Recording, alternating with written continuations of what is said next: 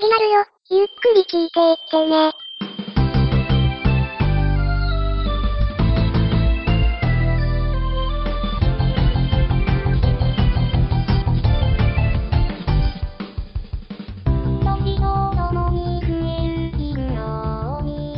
アニメカフェラテショーです裏キングでございます。はいアニメカフェラテも始まりましたよはい、なんか、まだあんましっくりこないね。そうっすね 慣れ、慣れてないですね、まだ。えー、大したねまともな挨拶も決めていないというね、えーまあ単純にあのねあの番組名変わっただけでコンセプト何も変わんないからいつも通り「どうも」で始めればいいんじゃないかっていう感じもするんですけれどまあ、そうっす。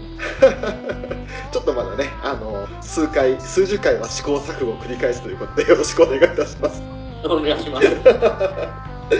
えーそんな今日はですね、えーアニメカフェの方でだいぶ序盤にやりました「ワンピース界の第2弾ということ。あえーもう待たせに待たせまくりましたよ本当。そうっすね。ねいやねその時にじゃあ次はねこの話しようねと約束してからかれこれもう約100回ぶりとんでもない待たせました。もう半年以上ねあの期間を置いて満を持しての今回ですけれども。はいはい。もちろんゲストにはあの方をお呼びしておりますね。あ、そうっすよ。はい、ではご紹介させていただきます。えー DQ10 ドアチャッカーレディオなどでも活躍されていらっしゃいますアニさんに来ていただいています。よろしくお願いいたします。はい、こんばんは。よろしくお願いしまお願いいたします。よろしくお願いしまいやーお久しぶりですす。100回に1回の男ですね。いいっすね。いいですねあの逆にかっこいいという ミミレニアム的な。いいですねねレアゲストということで新しい枠を作っていただく形になると思いますけれどもまさか番組名が変わってると思うな。申し訳ございません、そうっもうちょっとね半年足らずでね、もう、番組変わるっていう人。もう本当に尋常じゃない回数を配信し続けて100回をあっという間に達成してしまいましたのでえー過去回消さないように番組名を変えるという形になりましたけれども。はい まあそんなね、あの今回「ワンピース回といえばやっぱり兄さんということえー本文の方には前回の「ワンピース回、まあ、その時あのウラキングさんはいらっしゃらなかったんで私と兄さん2人で、はい、あの話させていただいた「ワンピース回のリンクは貼らせていますのでそちらの方も、えーコミックス12巻分までグランドラインに突入するまでの話をさせていただいてよろしければそちらも合わせてお楽しみいければと思います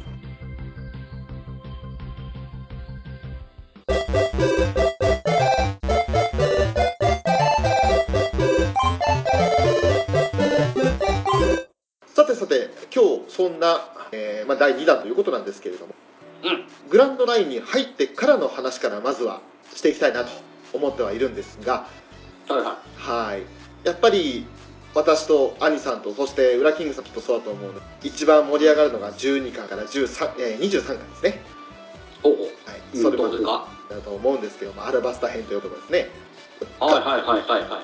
簡単にあらすじをささーっと振り返っていこうかなと思うんですけどはいはい。一応流れとしてはまずそのグランドライン入って最初の街ウイスキーピークというところであの賞金稼ぎの軍団というかそいつらに命を狙われてしまうんですよねうん。えーそれから賞金稼ぎの島をまあ抜け出てというか逆に制圧して次の島に勝ってそこでは今度巨人がいるリトルガーデンという島に着くわけですけれどうんで。ここでもまたその徐々に、えー賞金稼ぎの島でも暗躍していたバロックワークスと呼ばれる組織の実態が徐々に明らかになっていくとはい。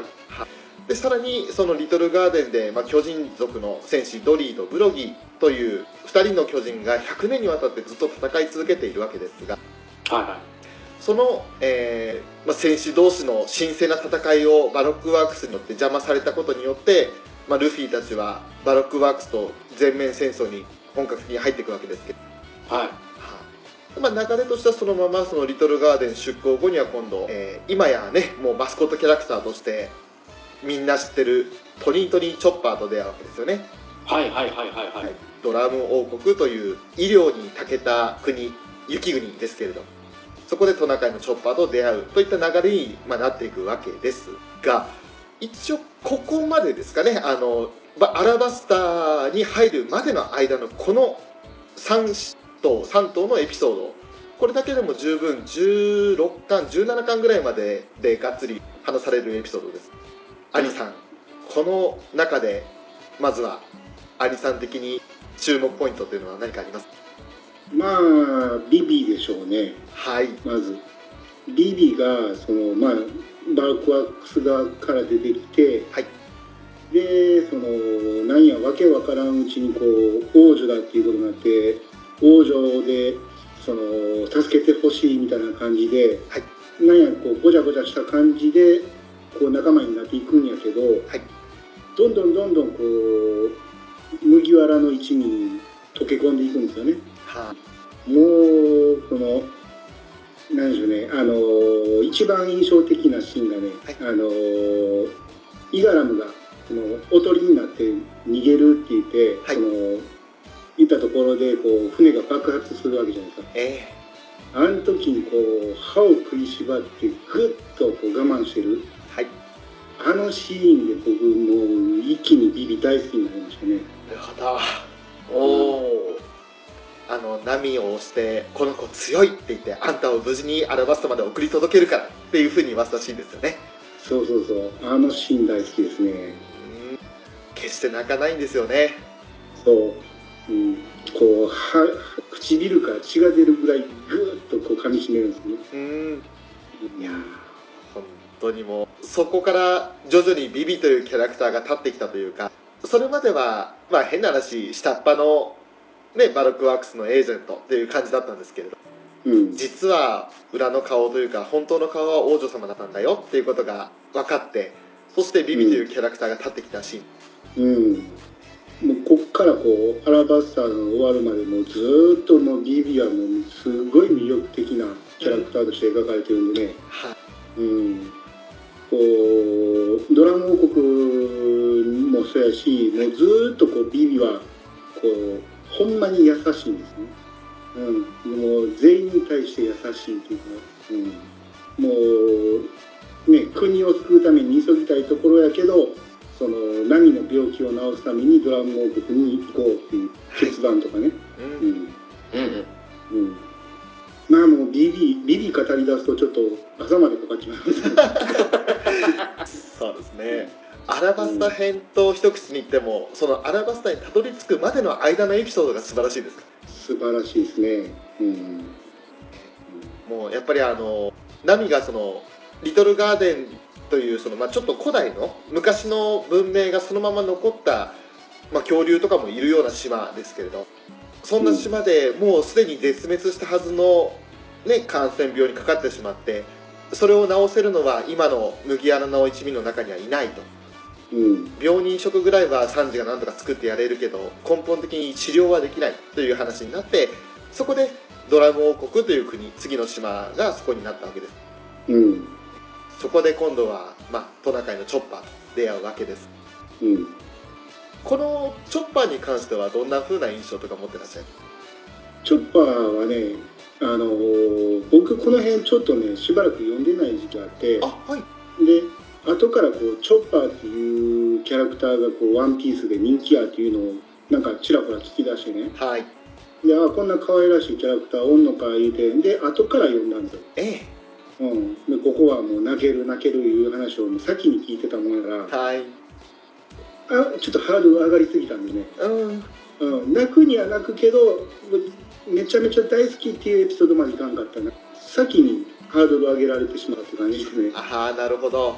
うん。まあストーリー的にはもうめちゃめちゃ優れた話ですけどねここ。ちょっと期待が大きすぎちゃってがっかりしちゃったところが、まあ前も話したけどね僕そのストーリー上ねその好きなエピソードはやっぱり、はい。敵が魅力的かどうかが一番大きいんだ。なるほど。はい。あのーね。うん。こんここのボス 全然魅力魅力ないじゃないですか。もうすごい今あの言葉選んでいただいてありがとうございます。本当魅力ないですよね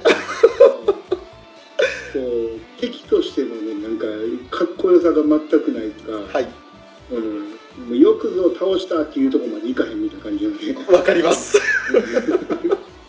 うん、そういうとこもあって、まあ、だからヒルルクのエピソードはやっぱりいい話ですよ。あれはもう確実に泣ける話ですけどね、はい。うん、どうしてもああいつ名前何でしたっけ？王様ワポールですかワポル。かワははい。うんワポルがどうしても好きになれんっていうか、まあ、好きになる必要はないんですけど、う んあの辺がねやっぱドラム王国の僕その好きさ加減にちょっと影響してるかなとは思いますね。いなるほど。うん。まあ致し方ないですね。あの ワポルに関しては正直俺もあんまりいい印象はないというか。うんただのクソ国王じゃねえかっていう話ですよ。そう。こうスストーリーを盛り上げるほどのねなんか魅力的なこうワールドじゃないですよね。そうですね。うんうんううん。んブラキングさんはここまでまあ一応今ウイスキーピークから、えーリトルガーデン、はいはい。そしてドラム王国と話、まとめここまでまとめようと話ですけど何か気になってるエピソードとかここ良かったなっていうあのねちょっとね申し訳ないんですけどもね、はい。お二人に比べるとちょっとワンピースの思い出がそこまで多くないと言いますかあはい。あのがっつり読んでるわけではないんですもはい。こうところどころをつまみながらうん。ちょこちょこと見てる感じなんですけどね。まあやっぱ冬島はいいっすね。あのね敵はちょっと難ありですけどはい。単純にストーリーあのねドクター・ヒルルクとのうんお話、はい。あとまあドクター・クレハじゃないですか。ええ。えそうですね。いやー野沢さん。いやーいいと思いながら。ね えなるほど。野沢雅子やったの。そうそうそうドクター・クレハは、はいえー、そこ見てなかったの。いいっすよ。まあもういい感じのねババアを。ババって言ったらあれですけどああ、そういうあれ、ぴぴったりですね、イメージ。ぴったりするんだけどね大金な金をうん。だくって踏んだくってこうん。ういい感じでね僕好きでしたねあのくだりは。うん。もうそれぐらいしか言えないですけどね申し訳ないです。ああなるほど。いはいやいや。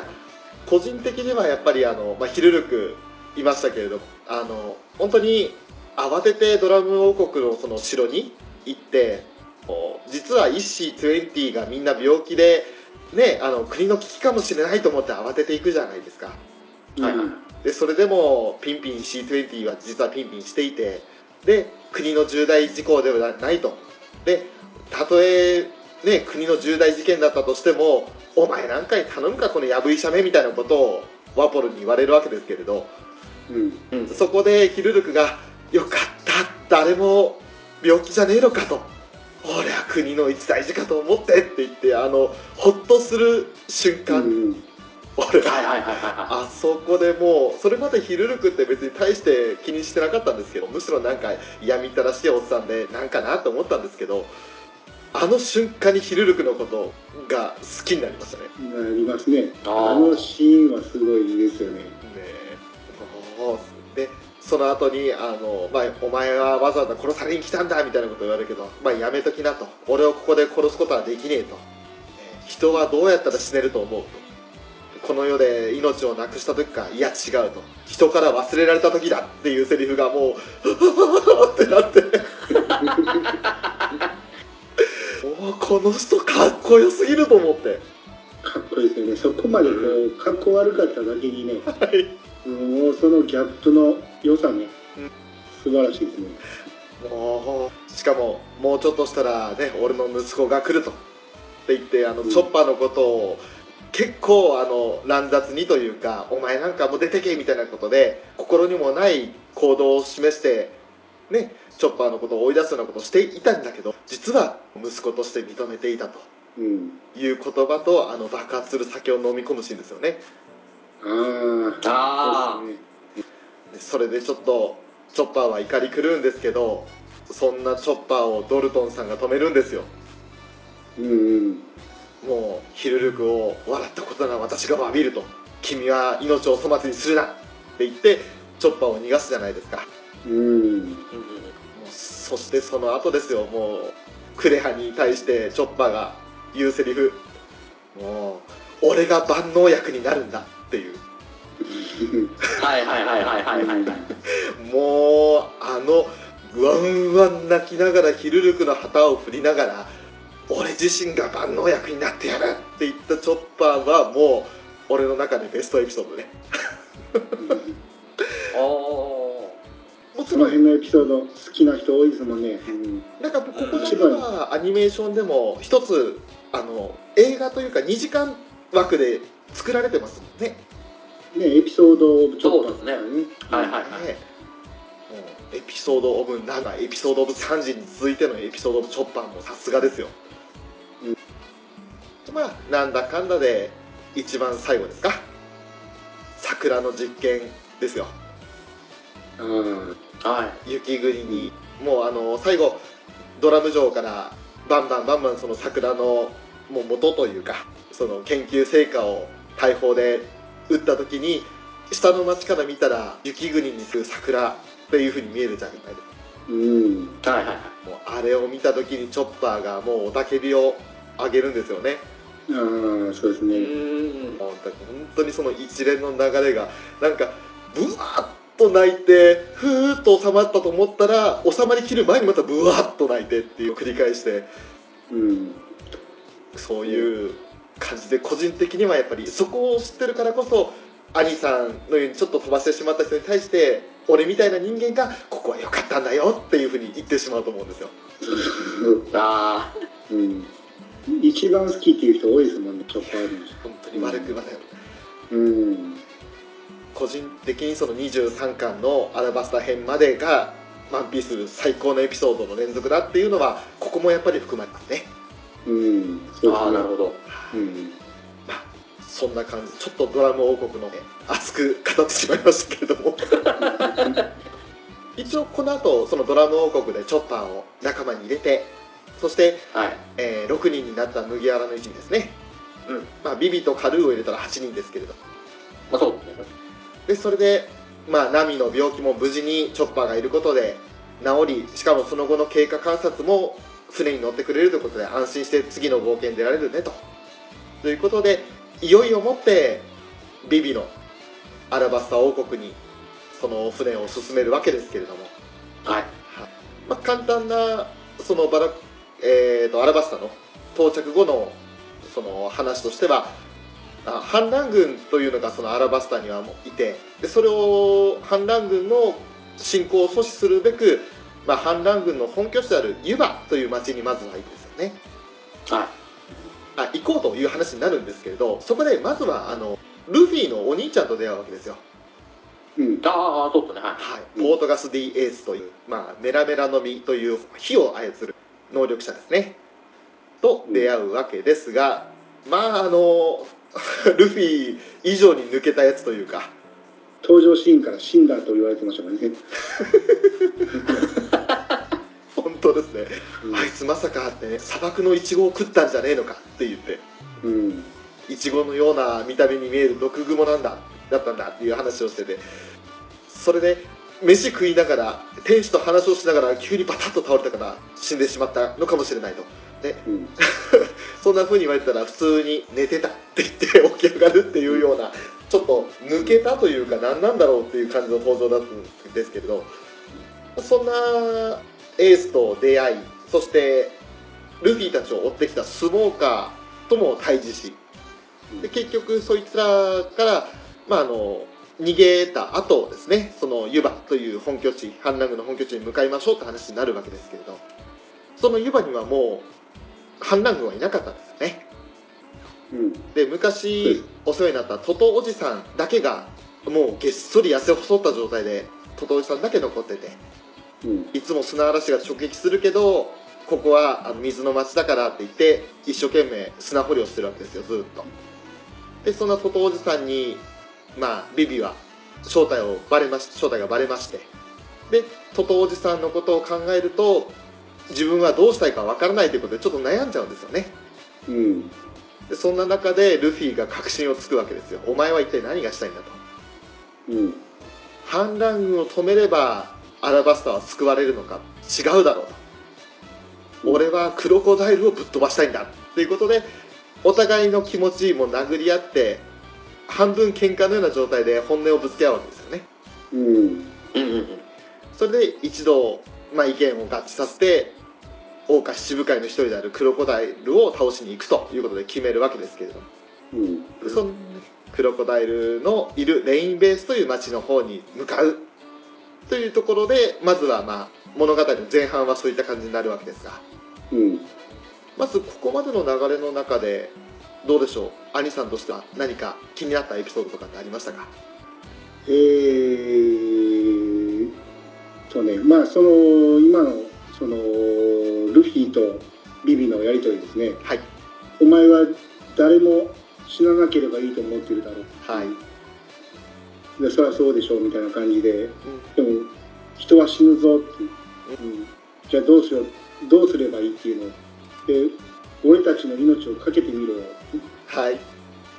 このシーンは僕鉄板で泣きますね。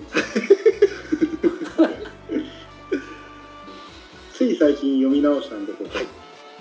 もう今までで一番泣いたんちゃうかいうぐらいねアラバスタ編泣きましたね。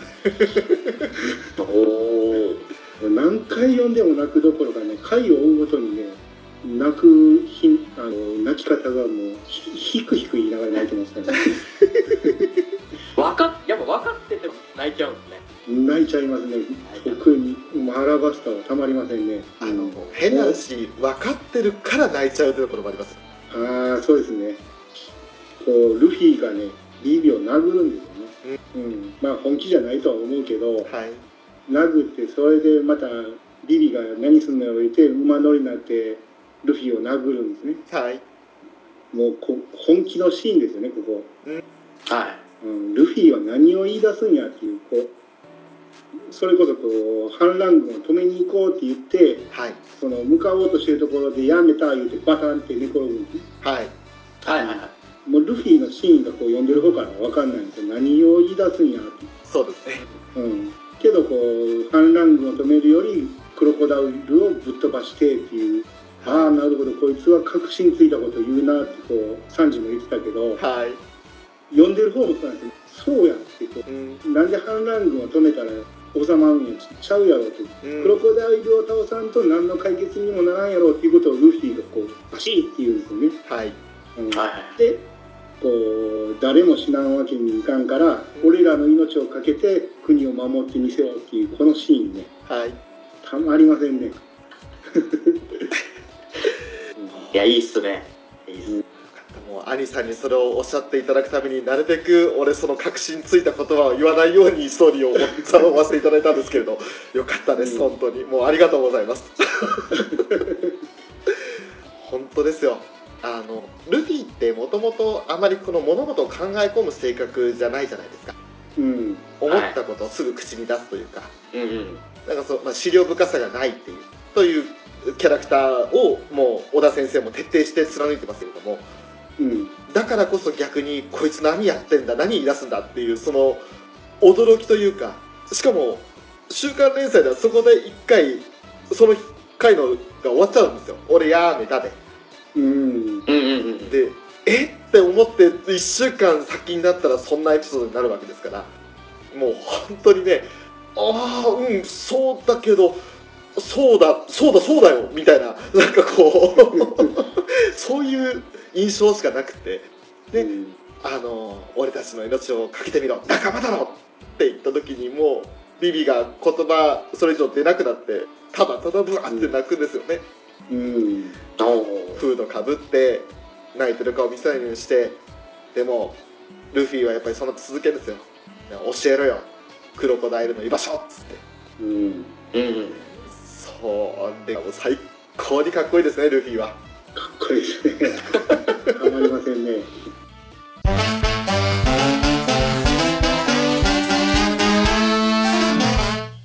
ちょっとその後の話少しまた、はい、まあ、無事にそのはいレインベースに乗り込むルフィたちですけど、まああのうん。クロコダイルの柵に溺れて囚われてしまうんですよね。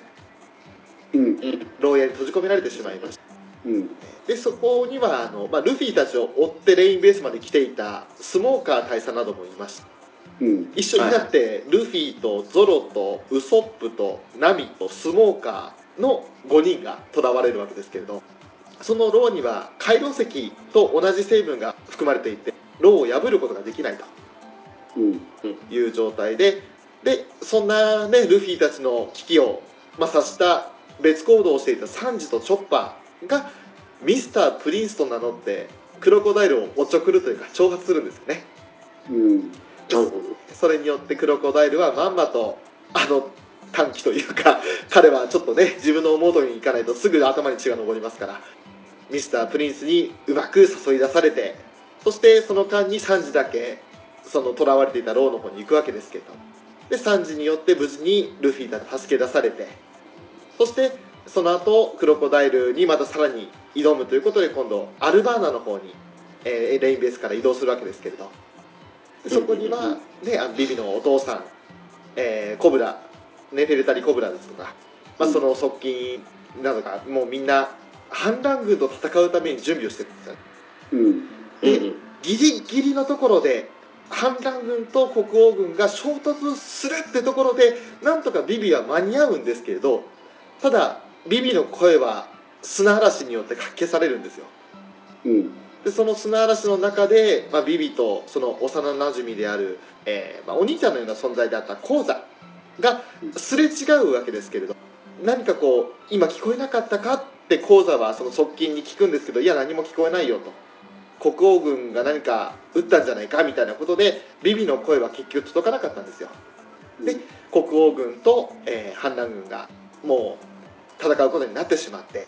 でじゃあ次このままねミスミスアラバスタの民を傷つけ合わせるわけにはいかないということでいよいよもってそのクロコダイルに挑むというわけですけれども。本当にあのそれまでの間にもね一旦そのクロコダイルが、まあ、ルフィたちのアラバスタレイニルバーナ？すいません。ニルニルバーナは歌手。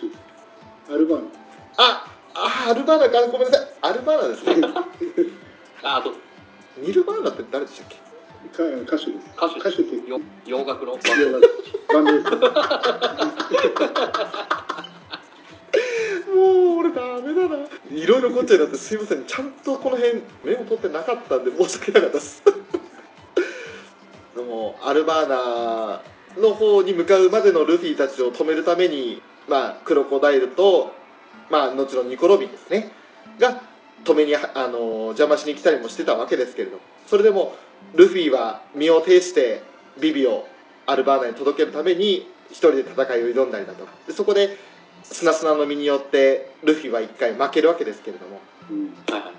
でもルフィのその、まあ、しぶとさというかなんでそんな風にこんな一国の国を救おうとするのかっていうことで気になったニコ・ロビンによって助けられたりだとか。うんでその上で今度はペルと共に、まあ、助けられてその復活した後にまたこのクロコダイルに戦いを挑むわけですけれども。どうでしょう？クロコダイルとその側近バロックワークスの側近というか one two three four とそれぞれいた中でいろいろゾロサンジゾロはナンバーワンとミスターワンとで、えーサンジはミスターツー。そして、ウソップとチョッパーはミスター4のコンビとうん。戦うわけですけれども、じゃあまずウラキングさん何かこうそれぞれのバトルで好きなバトルとかって何かあります？まあやっぱり僕としてはミスター2ボンクレちゃんが欠かせないかな。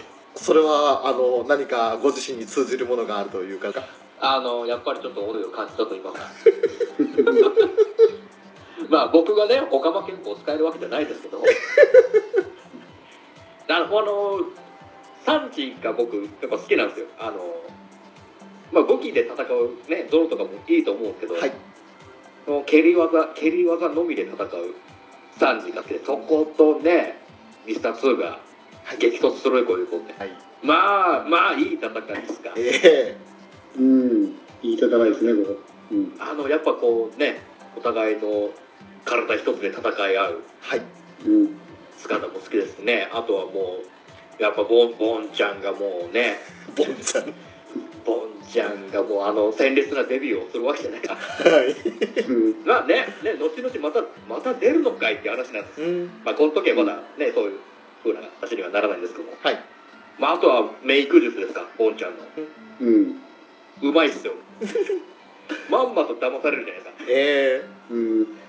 ああいう戦い方も好きで、まあねミスターあのワンと、えーゾロのねああいう男の子が好きそうな戦いも好きなんですけどどっちかっつうとやっぱり僕はサンジとボンちゃんの戦いが惹かれちゃいましたね、なまああのマネマネの実というものでその右手で触れたらで今までその右手で触れた人たちの顔をコピーしてそう全く体も全て同じにできると。でそれで、はい。ね、以前その出会った時にナミの顔に触れてたミスター2はうまくサンジとの戦いの中でサンジが攻撃を仕掛けようとするとナミに変身する。そうそうそうそうでそれで、まあ、蹴るに蹴られない攻撃することができないサンジに対して反撃というか、はい。うん、あのうん。逆に一方的にダブるわけですけれど。うん。そんな中でもサンジはだんだんと左頬になんかついてるぞって言って、まあ、左手で触れると顔が元に戻るわけですからはいはいはい。サンジはもうねあのお姉顔だったらお釜顔だったらもう容赦なく蹴り飛ばせるわけですから。まあそうですね。わざと左手で顔を触らせてお釜顔に戻ったところで思いっきりもう肩蹴り飛ばすと。いうようなね。はい。いうようなやり方も戦いの中にありましたけれども。はいこのミスター2との戦いがやっぱり一番印象的でしたか？そうですね。兄さんはいかがですか？えーとね、それのちょっと前のその一回ルフィがクロコダイルに負ける戦いあるじゃないですはい、はい。はい。かあれが結構好きでねうん、こう言ったらスモーカー以来のロギアとの戦いじゃないそうですね。はいはいはい。はいで全くこう勝つ術がないんやけどこう思いっきりバシバシバシバシパンチを飛ばしていくわけですよ。うん。で余裕のクロコダイルはこうずっと喋ってるんですよね。ああ でこうなんか喋ってるごとにこうパシンって顔を潰されてえこうこう喋るごとに潰されるからまた一から言うんやけど、はい。またパシンって潰されてでしまいにはこうえセリフ忘れたけど「カペ」っていうところがあるんですね。ー、そうですね。ねねでルフィがこう殴りながら「カペ」って言うてお前さっきから何が言いたいんだ」っていう。もうあのシーンが大好き。いいですね。あの戦いはだから、まあ、結局そのクロコダイルには全く歯が立たんけど一つその濡れた手では触れるっていうことを気づくっていう、まあ、大事な戦いなんですけどね。うん。うん、まあでもルフィがここまでコテンパンにやられるっていうのもまあちょっとショックなシーンですね。そうですね。今までここまでコテンパンってのはなかったですもんねなかったですね。圧倒的に負けるっていうのはなかったですね。だいぶ不利な形勢だっていうのは今までもありましたけれども、まあ、死ぬか生きるか瀬戸際ってところまで追い込まれるじゃないですか。うん、うん。うん。まあ、実際ロビンに助けられへんから砂に埋もれてましたからね。そうですね。まあ結果的にその首からかけていたあのトトおじさんが一晩かけて掘ってくれた大切な水のおかげでクロコダイルに攻撃する術をねもう死ぬ間際に知ったルフィでしたけれども。うん。そんなルフィがまあアルバーナの方に到着してから改めてそのクロコダイルと戦うわけですけれどそっち側の方では何か印象に残ったエピソードありますか？樽に入れた水を背負って現れたわけですか？らはい。でそれをこうグッビグビ飲んでええ。でこう何やったっけ？なんかゴムゴムの水風船かなんか はい。あうん。それでこうピュッピュッピュッピュッこう口からポンプのように吐き出しながら戦うんやけど、はい。こうやってるうちにこう最後こう思いっきりビューって吹くんやけど、はい。よ避けられるんですよね。そうですね。うん、で避けられた後こうスナスナの能力によってこうカラッカラに干からびさせられるんですよルフィが。であ負けたと。え。で完璧に2回目の負けやって思ったところにピュッと吹き出した水が上からバシャーンと落ちてきてそれをゴクンと飲んで復活するっていう。これはこう一旦吹き出した水を忘れてるじゃないですか。えはい。もうこれこれもう絶対ルフィ負けたやんって思わせときながら上から降ってくる水で生き返るってこうなかなかうまい仕掛けをやってくれるなとこう小田さん。そうですね。うん、この戦いもねなんか、まあ、ルフィは負けまくるんやけどうん紙一重のところで勝っていくあの生き残るっていう感じでね、まあ、なかなかこうロギアが圧倒的やけどギリギリ追いすがっていく。はい。で最終的にルフィはその自分が血で濡らした手でも触れるっていうところを見つけていくわけですね。はい。ここに行くまでのこうやっぱクロコダイルは圧倒的に強いっていうだからアラバスタのやっぱ良さっていうのはクロコダイルの魅力やと思うんですよ僕は。はい。うんうん。クロコダイルがかっこかっこいいって言ったらおかしいなもう憎たらしいんやけどえクロコダイルに魅力があるからこそ面白いエピソードがいっぱいあるんですよね。えどっかのワポルとは違えぞと。うん、そう、わかるかねバクバクの実とは違えぞと。ら。うん、そういうことうん。っていうところですね。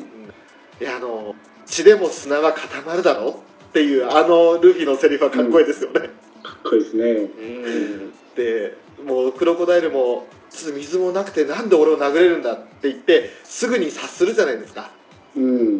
やっぱりあの桜花七部会に君臨するだけの、まあ、一応大海賊の部類になるわけですからうん。すぐにその自分がなんで攻撃されてるかっていう状況分析もすぐにできるすごいやつだ、やつですけどまあ本当にねクロコダイルとあの地下のそれこそ、ね、あのポーネグリフが眠っていると呼ばれているあの地下道の中での戦いですけれど。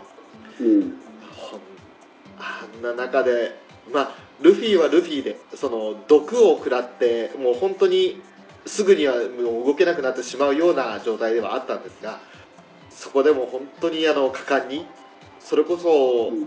クロコダイルがひるむぐらいにどんどんどんどんルーキーのくせにこいつ何なんだとうん。うんうん恐れおののく事態になっていくわけじゃないですかにその辺はもうルフィのセリフ一つ一つもあいつの国なんかもうなかったよとああ。はい名台詞ですね。あいつは泣いてたんだとうんだからおあいつのためにお前から国を取り戻しに来たうん。もう本当にそういったところであの本音というかルフィが考えているというかあのか、ね、あの思っていることを全て口に出してくれるので、まあ、気持ちのいいぐらい圧倒してますよねその最後から、うん。ですね。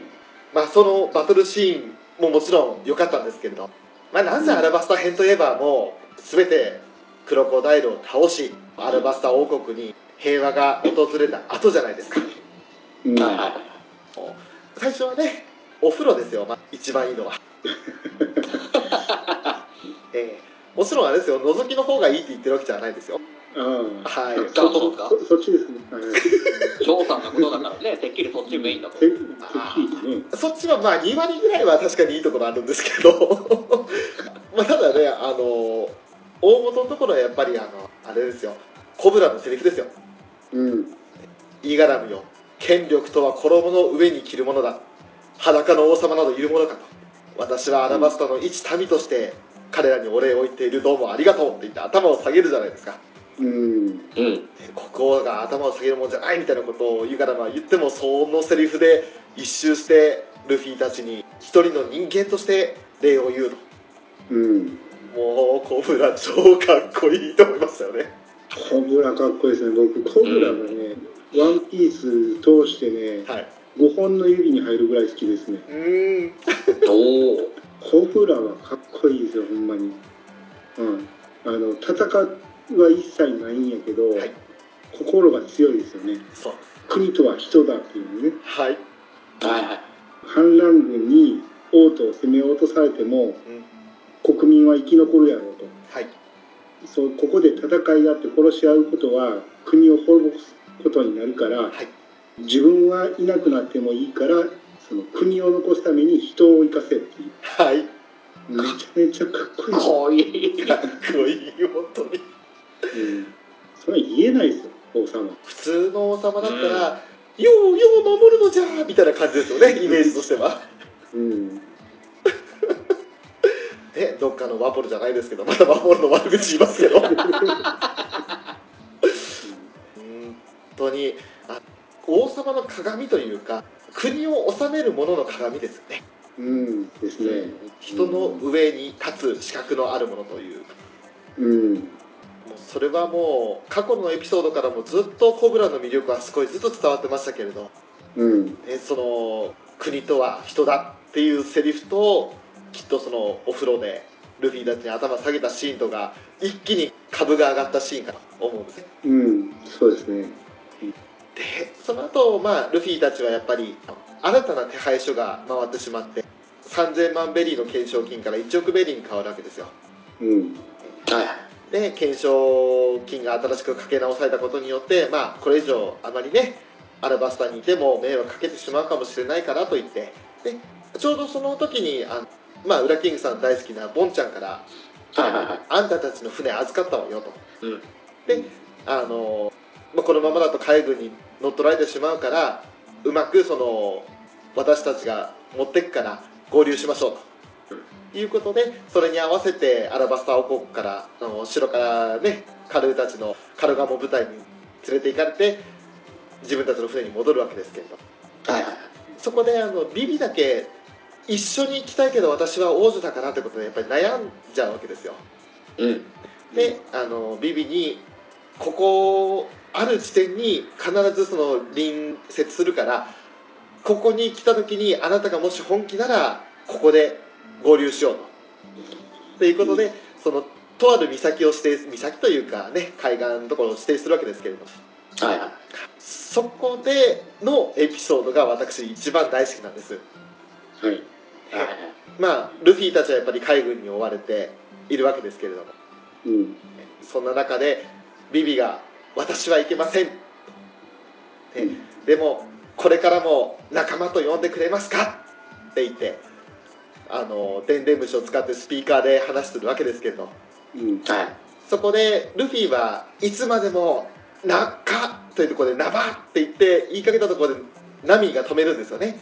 ここで返事しちゃったらビビも犯罪者の仲間になってしまうと。このまま何も言わずに黙っていきましょう。とでうん、まあ、みんなからの返事がなくてビビはぐずってるんですけれど次のページをコミックスペラッとめくると麦わらの一みんなが右手の右腕をまくってそこに書かれたバツ印を高々とか掲げるんですよ、うん、はいはい。ね、そしたら、まあ、前にねあのボンちゃん対策としてこの右腕の印が仲間の証だってことでやったバツ印がそこで無言の皇帝につながるわけですよね。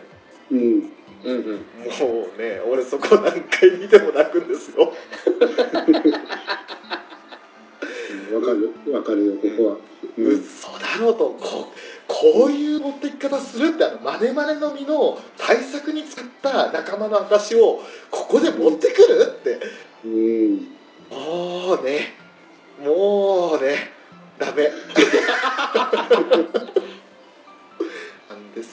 ここが。は あダメだね。俺ちょっと今ちょっと、うん、危険な状態なんですけど。いやでもねあそこはまあもう屈指のシーンですよ。えそうですね。うん。うん、えちょっと熱入りすぎて今次の言葉出なくなってちょっと困ったんですけど。ええ。ね。いかがでしたかね。ちょっとまずここまでアルバスタ編ということでざっくり追ってみましたけれども。うん、まあアリさんとはもともとここの話がしたくてね100回ぶりのこの回になりますけれど。まずここまでいかがですかね？スモーカーの部下の女の子、はい。えー名前が、タシギですね。タシですね？はい。うん。タシがね、えこう、いいんですよ。えいいですね。あ あのルフィたちと一緒にあのクロコダイルに捕まったスモーカーが出てきたと。でスモーカーはその水の中にその使ってしまったけどはい。ルフィがこいつも助けろって言ってそのゾロに命じてはい。スモーカーを助けたわけ。はい。でそこでスモーカーは「お前ら見逃してやる」と。はい。って言った後タシーに「お前らこの国の行く末を見てこい」と。はい。って言ってこうそこで何が起こるかこのお前の目で確かめてこいと。っうん。て言って行った先で、はい。結局ルフィに加担するわけですよね。はい。うん。あのロビンにやられたりなんやで自分は全く力が発揮できずにはい。ここでやるべきことはクロコダイルを倒すことやと。はい。っていうことでルフィにクロコダイルのいる方向を教えるわけで結局ここでほとんど何もできずに終わってはい。でその後スモーカーと合流した時にボロ泣きするんですね。はい。はいはい。でスモーカーがそんなに苦しいなら強くなれってうん。このシーンで「うんなりますよ」言いながらこうボロボロって泣いてるね。えうん。もうタシギ大好きですねいいですね。タシギがいいね。可愛いしね。うん。その後のスモーカーのセリフもよああそうですねまあ、まずはあの部下たちに「お前らにもあれぐらいの度胸が欲しいもんだな」っていうふうに一括して部隊を引き締めると同時にその後はあのまあねあの海軍の広報の方がちょっと連絡があるじゃないですか。うん。ね今回クロコダイル討伐の表彰で昇進させるよというようなことを連絡来るわけですけれどうん。タシギはそれができなくて泣いてんだぞと。うん。おい君上のやつらに言っといてくれクソくらえってなっていうあのセリフが。もねう私大好きでございます。うん。これスモーカーかっこいいですね。うん。どうしてもやっぱり「ワンピースの世界って本来であれば味方であるというか正義なはずの海軍が敵に見えてしまうじゃない。うん。それはまあ悪の立場である海賊が主人公だから正義の立場が敵に見えてしまうわけですうん。その中でもあのそういった正義という後ろ盾になんかこうぴったりくっついてるんじゃなくてちゃんと周りを見てというか状況を見て判断できる数少ない人間の人だと思うんですよ。うんそうですね。うん。一概にあの麦わらたちは悪いわけじゃないと。むしろ今回は麦わらたちによってこういったことが露見したからこれはあの表彰すべきものだっていうぐらいの気持ちでいるわけじゃないですか。うんだからもう本当にその手柄として討伐の昇格とか勲章の授与っていうことで言われるんだけどもそこでその怒りをあらわにしたという。うん。でもそれでもやっぱり組織という中で生きる以上はあまりその大佐の立場では我を通すことができないみたいなことを言って次の自分の目標を決めるわけですけれど。うん。うん。本当にねスモーカーも魅力的な男ですよ。うん。ですねそれこそクロコダイルもそうですけどスモーカーも敵として魅力的ですよね。魅力的ですね。ううん。んもうワポルのことは言いません。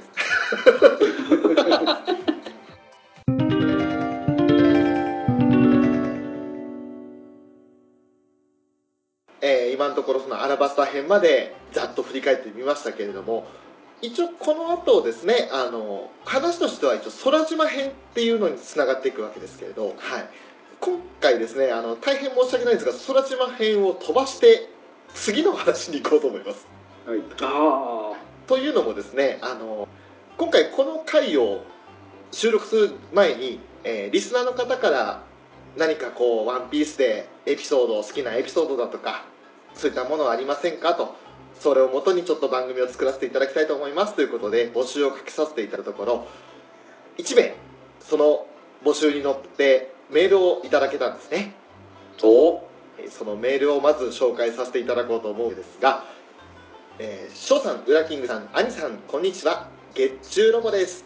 今回、ワンピース界第2弾とのことで、私の好きなエピソードを書きたいと思います。それは、私が一番泣いたであろう、ゴーイングメリー号との別れのシーンですね。ウォーターセブンで船大工から、もうこの船ではこれからの航海はできないと告げられ、乗り換えを決意するルフィ、ウソップとの対立もありましたね。そしていろいろあって戦いの最中最後の力を振り絞って助けてくれたメリー号ボロボロのメリー号に火をつけて海の中へ消えゆく姿を最後まで見守る麦わら海賊団。すると声が「ごめんね。もっとみんなを遠くまで運んであげたかった。ごめんね。ずっと一緒に冒険したかった。だけど僕は幸せだった。今まで大切にしてくれてどうもありがとう。僕は本当に幸せだった。どうでしょう？皆さん涙腺崩壊してませんか？かっこ笑い。ということでをいただきました。まずは月中ロボさんありがとうございます。ありがとうございまありがとうございます。とこのメールをいただけたわけですがまあねあのざっと今これから話すウォーターセブン編の振り返り、えーあらすじというか大まかな流れというのを月中ロボさんに言っていただきましたけれどもここであのまだまだ泣くのは早いと思ってるんで今我慢してますけど。ええ。ね、いいエピソードですよね。最高のエピソードですよね。最高ですねこうれ、ん。ああここもほんま鉄板で泣くシーンですよね、そうですね。先ほどのエピソード・オブ・チョッパーじゃないですけど、エピソード・オブ・メリーというのが作られるぐらいのストーリーになってますよね。うん、これ空島ではい。振りがあるんですよね。そうなんです。振りがあるんです。うん。うんボロボロになったあのー新館に砲マストを折られたのにはい。夜中にカンカンって言いながらこう誰かが直してると、はい。でそれをその気づいたウウソップが見に行ったらこうなんか知らんやつが直してると。でお化けやって言って気絶するんやけどはい。あれは誰やったんやろうっていうのは読者もここでみんな疑問に思ったところ、うん。うんうんうん、こっから振りが始まってるんですね。そうですね。そこではあえて答えを出さずに、うん。空島編の話で盛り上がらせておいて、あ、そういえば、このウォーターセブンのここで、こんなことあったよねっていうことで、うまくつなげていくわけですけれども。うん。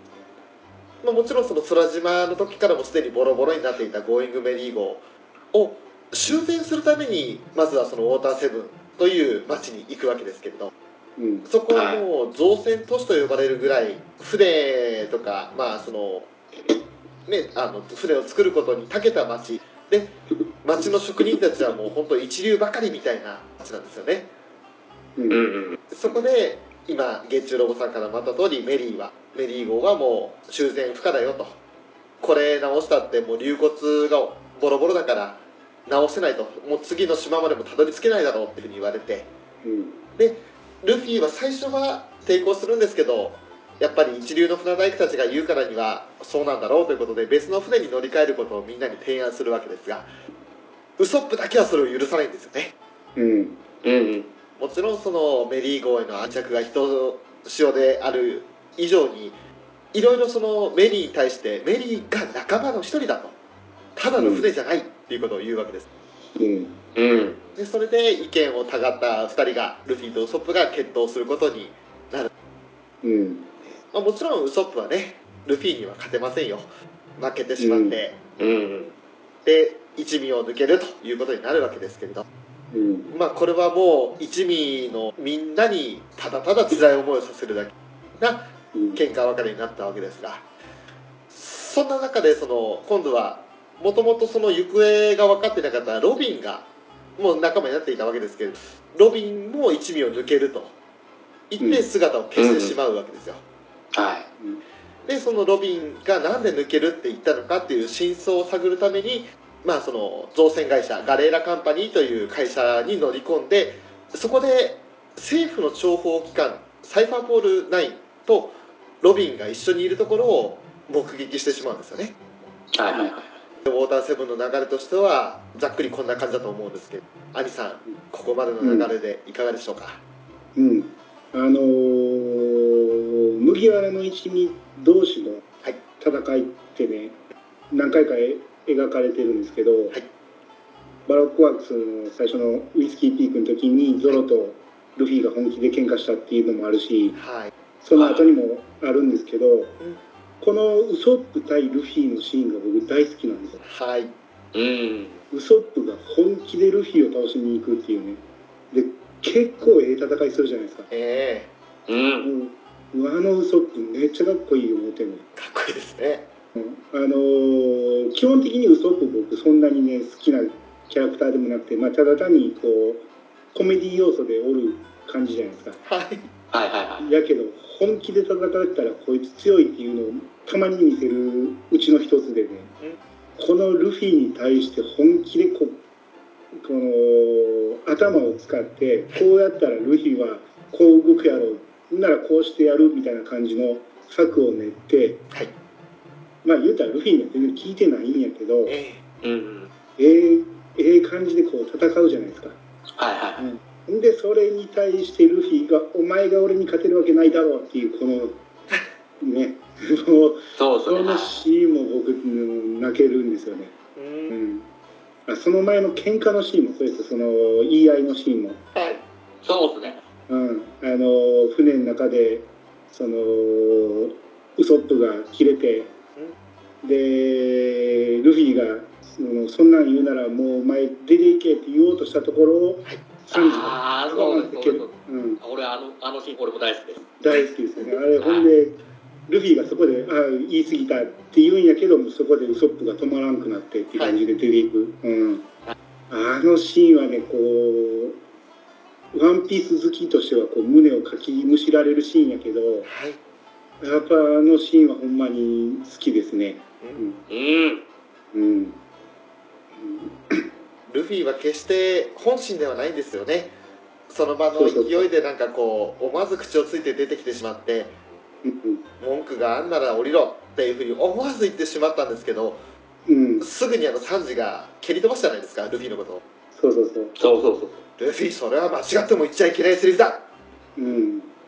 で、まあ、ルフィもすまんとついカッとなってって言って言うんだけどまあウソップもウソップでやっぱりちょっとその時は一瞬ねやっぱり血が上ってしまってますから大人げないというかうん。ね、売り言葉に買い言葉みたいな感じ。ねいやいいさルフィお前の本心なんだろそれが。っていう感じでちょっともう歯止めが効かなくなってしまう喧嘩になっちゃうわけですけど。うん。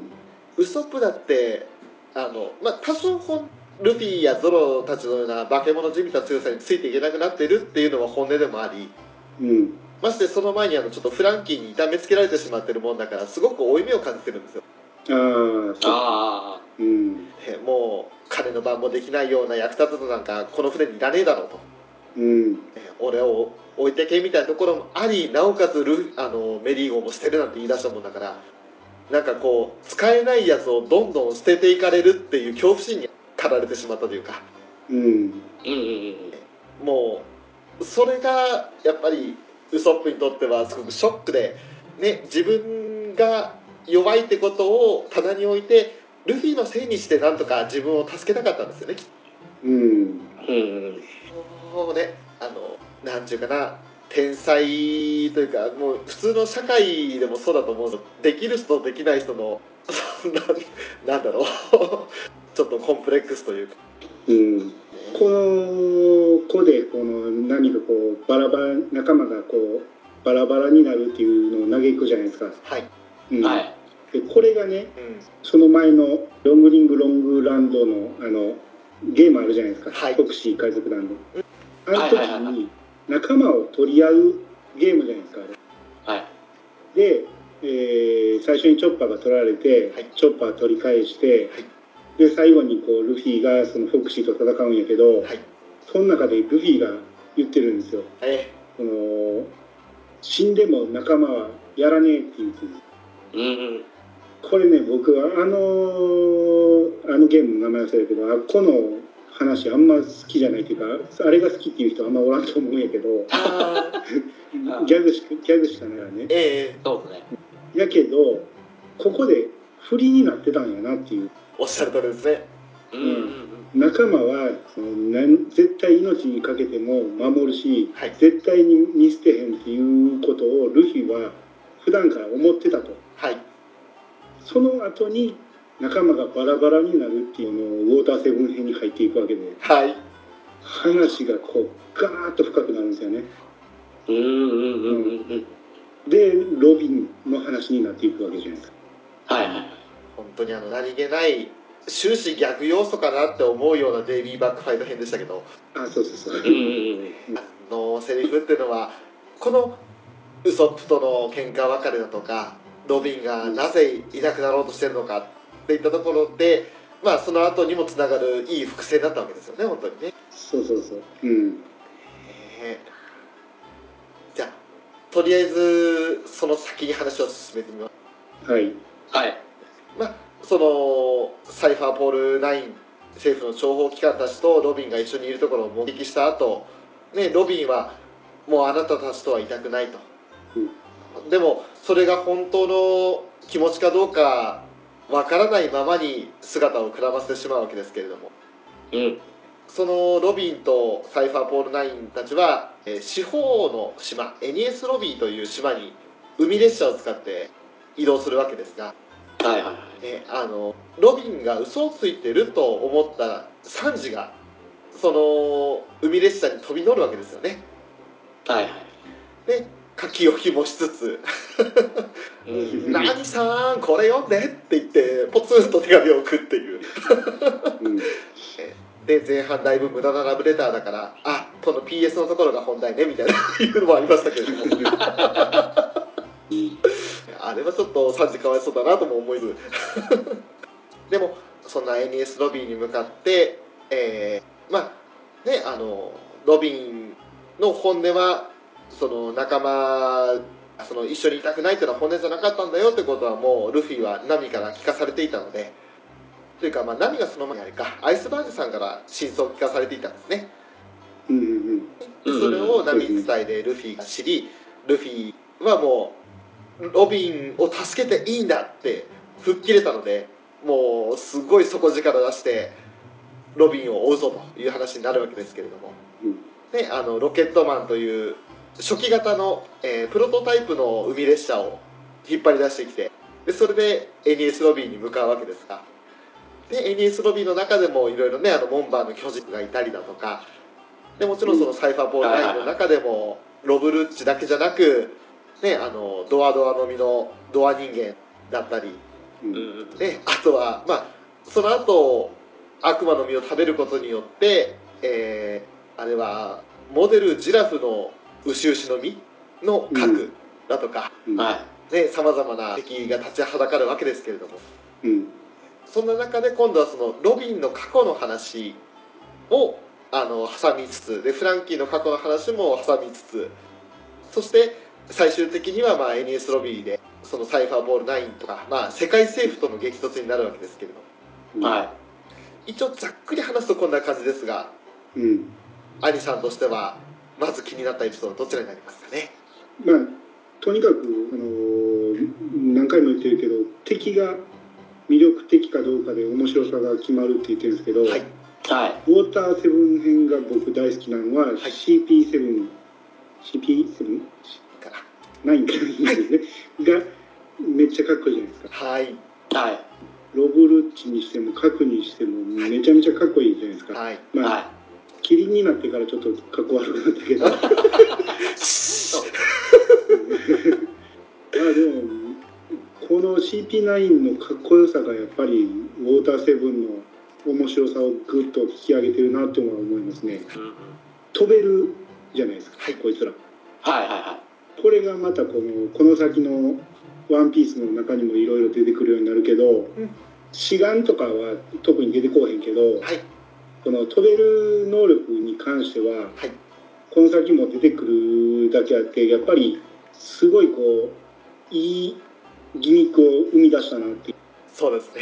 お小田さん、うんうんうん飛べたらあかんやろってい そうね。うん。いろんな漫画で思うんやけどはい。こううまい具合にこうまあこれを生かした感じでこう描いていってるから、うん、ここの CP9 の出てきた意味はすごいあるなとは思いますね。うん。そうですね。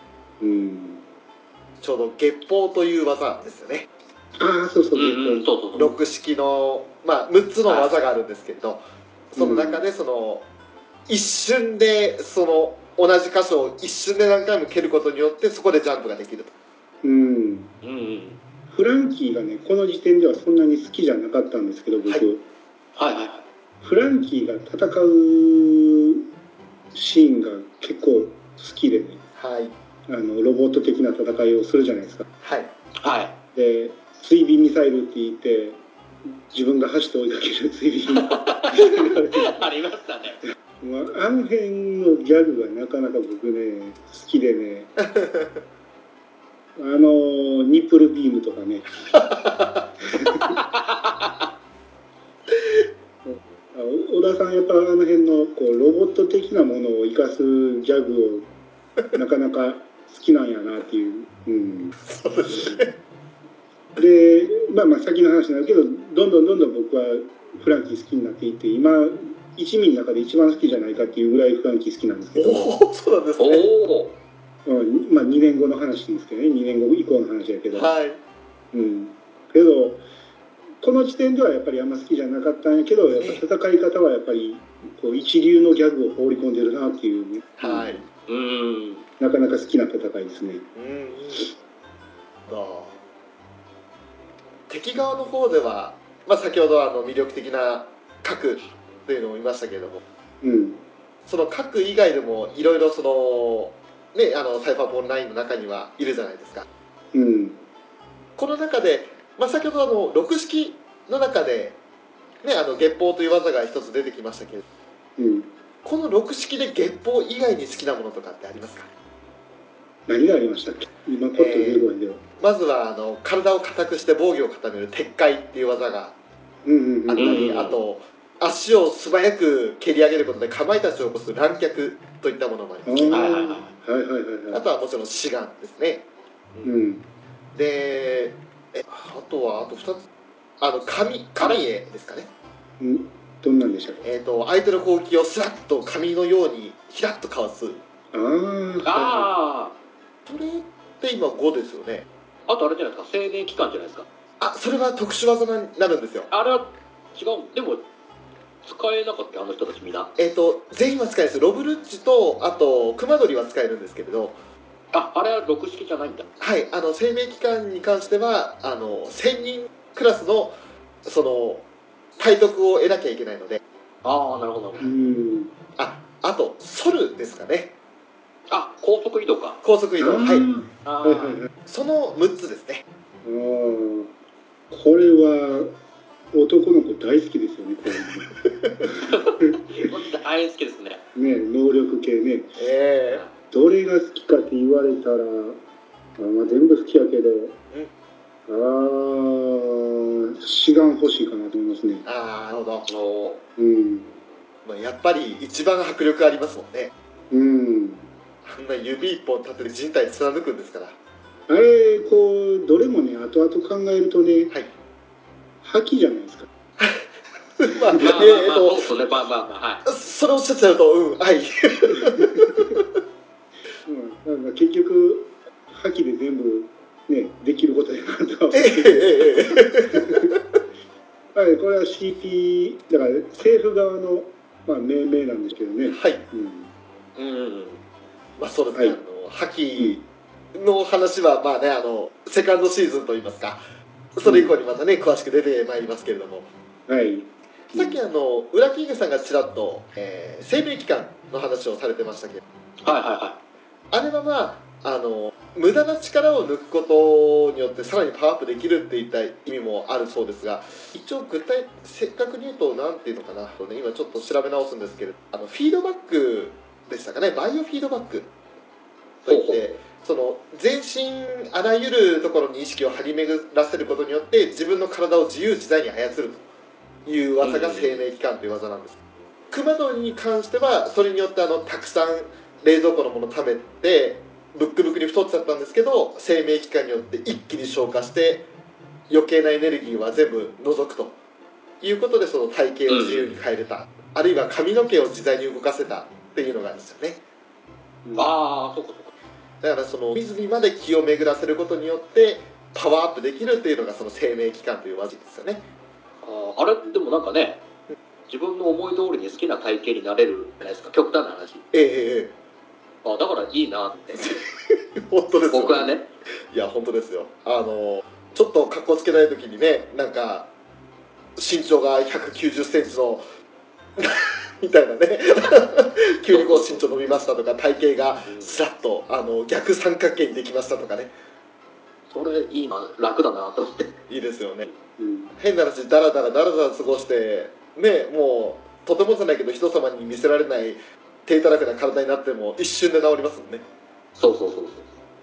まあ俺らのこの考えが生命期間を得得できない考え方なんでしょうけど ねまあねえそっかじゃあウラキングさんあの、まあ、生命期間を使う熊取ロブルッチもそうですがうん。サイファーポール9の中で好きなキャラクターとかってい。ましたか、あ僕ジャブロです。おあやっぱり。はい。あのーもうもういわゆるサイパーえー CP9 の、まあはい。クズクズ枠じゃないですか。く クズ枠？まあまあええ。そう割としっかりしてるじゃないですか。他のメンバー、はい。うん。まあ一番クズでしょうジャブラが。嘘800で取り切ってるよからね。えええうんねえあの嘘800の感じ。でねまあもう3時が愛して何度か騙されつつもはい。神話神話でボッコボコにされるっていうね。あれを見てあ気分やっぱそうだダメだね。ジャブラゲの踊るダメだねってで八丁じゃもうそのうち限界来るんだなっていうのをまざまざと見せつけてくれたかな なるほど。あもう好きです。なんかまあにこっち側に一番近いって言ったら変な話ですけどはい。もういるじゃないですか世の中にこういう人間。ええがちょっとそれでちょっと身近に感じちゃった部分もなくはないです。まあね他のねロブロブルッチとかももちろんもちろん仕事人間じゃないですか。ええええ言うなれば。はい。まあいいと思うんですけどね。ああいうじゃんあそんなやつでも CP9 になれるんだって。ねところも面白いなと思って。好きでしたねジャブラが。あ。てっきり俺あのねいじられるところが好きなのかなと思ってましたけど。それは考えちゃったな。あのねあれ給仕係でしたっけ？はいはいはいはいねえっ、とちょっと給仕係の彼女の名前忘れちゃったんですけどあギャギャサリンだ。ああ振られてたね。あああったは振られてたわ。あのフクロウが喋っちゃうんですよね。そうそうそうそうそう。話してしまった。チャパパパパーっつって。あそんな話もあったわ言われたらいうんでもあのうまいですね。ジャブラの戦い方も面白くって、まあ、鉄海拳法なんて、あの自分の体を硬くして本来防御に使う六式ですけれどその、はい。鉄海によって固めた、まあ、要するにあのさっき有さんがおっしゃったように武装色になるわけです。それを武器にして、あの逆にその鉄海拳法という武器攻撃に転じるやり方っていうのは、はいはまあ本当にあの効率がいいというかうんうんうん相手から攻撃も受けないし全身撤回状態で攻撃を防ぐ上にそれを利用した攻撃ができると。だからあれですねドラクエで言うともうアストロンで動ける状態。でもうおっしゃる通りですよ、ね、そうですね。そんな感じですね。うん。アストロンで動いてなおかつ強力な戦士の攻撃をできるみたいなね。うんうんその辺もねあのなかなかジャブラはキャラ的には立ってるなと思いましたね。そうですね。うんまたあの狼ってところもなんだろう3匹の子豚のあの嘘つくというか騙す狼みたいな感じなイメージがあって。まあまあそうですね。はいはいはい。それもまた狼ってところがジャブラは良かったのかなって気がします。ああそうですね。狼少年的なところで。うん嘘ついたらこうなるんだぞみたいなね。そうそうそうそう。まあもちろんあの最終的にはねロビンが侮辱されたことでサンジの怒りが頂点に達してディアブルジャンプなんていう技が発動したわけですけれど、ねはうえ。ん。俺個人的にはやっぱロブルッチがすごく印象的でいうんうん。最初あの鳩には喋らせるじゃないですはいはいはいはい。はいはか鳩の服部君って、いうんうん。ね、ルフィからも単純に鳩のやつっていうふうに。でもあの、うん。猫猫の実のレオパルドでうん。まあゾーン系で変身した時に非常にその迫力が増したというか急に。ね、はいはいはいあの今まで人間の人間の姿だったのにもう何倍にも大きくなるじゃないですか。うん。あの時の圧倒的存在感というかもう恐怖。本当になんか氷に睨まれた草食動物みたいになってしまうようなイメージが怖いっていうイメージがありましたね。うん。まあトグロ弟みたいな感じですよね。なるほど。わかりやすく言えば。ええええ彼もね普段はキョロキョロですけど。うんううん。んね段階踏んで体とどんどん大きくなってって。ねいきますからね。あの志願の威力が跳ね上がるところが大好きで。うん。はいはいはいルフィが簡単にゴムだから最初のね変身前のルッチは貫けなかったのに変身した後のルッチは簡単にルフィを貫くという。あ僕ね火鉢って技が好きです。火鉢あのあの飛ばす志願の勢いを飛ばすんで、あれパチパチパチやってるの。でああすげえやりてえって思いました。ね やりてえだってその摩擦で火がつくんですうーんうん。火鉢っていうのは空気の摩擦が。あれですね。火鉢。鉢あれそうですよね。と飛ぶしがそうですよね。えっ、とアニメの方だけなんですねきっと。火へ鉢ー原作だとないんだあれ。うんバチはあるんですけどうんうん。今調べたらアニメオリジナルって書いてます。ああれそうなんだ。オリジナルなんだ。俺バチの方のイメージ今話聞いたんですけどすいません。あの火の炎の塊って言った瞬間にえそんな技あったかと思いまして、あそうなんだ。全然てっきりもう原作要素だとばっかり思ってたんですよあああのうん火鉢とミツバチはアニメオリジナルだそうです。はちなみにミツバチはバチの3連射ですね。あうんうんうんあのその他の例えば鉄塊の宇津木その鉄塊のカウンターだとかあとなんかあの乱脚が巻く螺旋を描く表尾といった技とかは,、原作にもですけれどあなんだ火鉢なかったんだ。はい逆にはないですね。うん。てっきりあるもんだばっかりもう戦いの流れで。いやでもこうやって実はアニメと原作とでちょっとずつ違うってところもまあどっちも見てると楽しめるってことですよね、そうですね。うん。えこんなアニメカフェやっておきながら「ワンピースに関してはアニメほとんど見てないというね。いいじゃないですか。パート2に続くよ。ゆっくり聞いていってね。